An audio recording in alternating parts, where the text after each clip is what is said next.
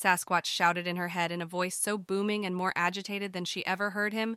Get out! Turn around, and whatever you do, don't look at it. It was too late. When someone tells you not to look at something, especially in a stressful situation, few people can be so disciplined to gain control of their body within less than a split second of your brain interpreting a message telling you to not look at something dangerous. Her chin moved up, her glazed eyes finally focused past the massive city below. Then past the city was the crimson sea mirroring the equally red and orange skies painted by the sunset. Except she saw a massive blotch in her vision. She at first thought it was a smudge on her eyeball, maybe a hair or particle getting stuck in her eye.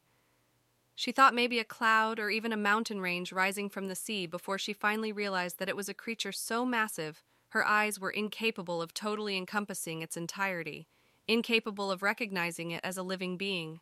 How could something so massive exist? It clicked in her head at that second, her brain whirred into complete awakeness as the shapes made sense. It was a colossal body with what appeared to be two massive appendages at its front.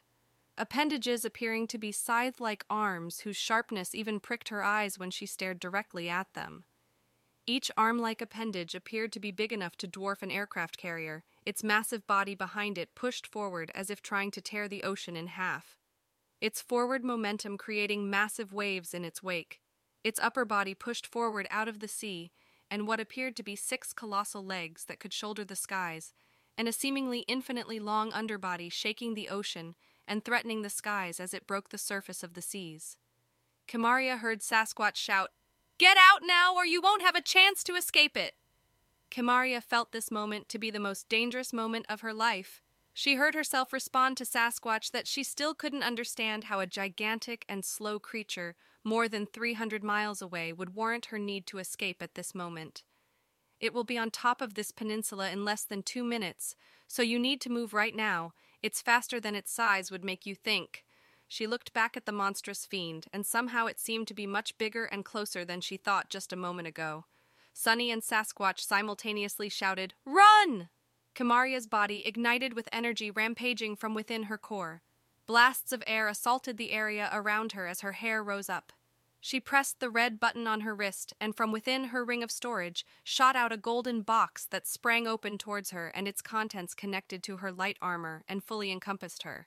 Four long metallic appendages formed on her back, the back two slightly longer and more sturdy than the front pair. What caught Kamaria's eye as she observed her vision self do all of this was when a computer chip came out magically from her chest and flew to the back of this golden suit and landed on the protective spinal area of this suit. Fight or flight mode activated, Kamaria turned and dived off the side of the temple, the exact opposite side of the monster. She did this with zero hesitation, regardless of the city looming hundreds of feet over where she was as her tactical suit transformed into a sleek wingsuit as the appendages retracted. She could hear herself mutter, My cultivation doesn't yet allow me to fly, but I prepared this suit for the meantime. Stutter step isn't quite as effective on the ocean or quick in this environment. She glided around spires. She saw people stunned by the pressure emanating from the monster as she screamed, There's a monster coming! Run! She didn't look back. She knew she would barely be able to escape herself, let alone save others. Kamaria was quickly seeing the edge of the city before Sasquatch said, Escape towards the sea, the land route is closer to it, just go straight into the ocean. She altered her direction slightly, seeking to directly fly off the side of the city and into the ocean. Kamaria muttered, It's been like two minutes, is it really here? She made the mistake of turning her head to the side and felt her heart skip a beat as she saw its colossal form towering over not just the town, but even the gigantic temple overlooking the city. It stopped, and she finally saw that the surrounding haze around it was millions of tiny tentacles moving all over. She saw powerful cultivators shouting as they flew up to it and immediately get impaled by these vicious tentacles. There was no chance of resistance. It was as if they were less than flies to it as it ignored them as the gigantic head looked down directly at the temple. A voice rolled out like a wave from this monster, a voice that sounded totally inhuman and colder than any she could even imagine.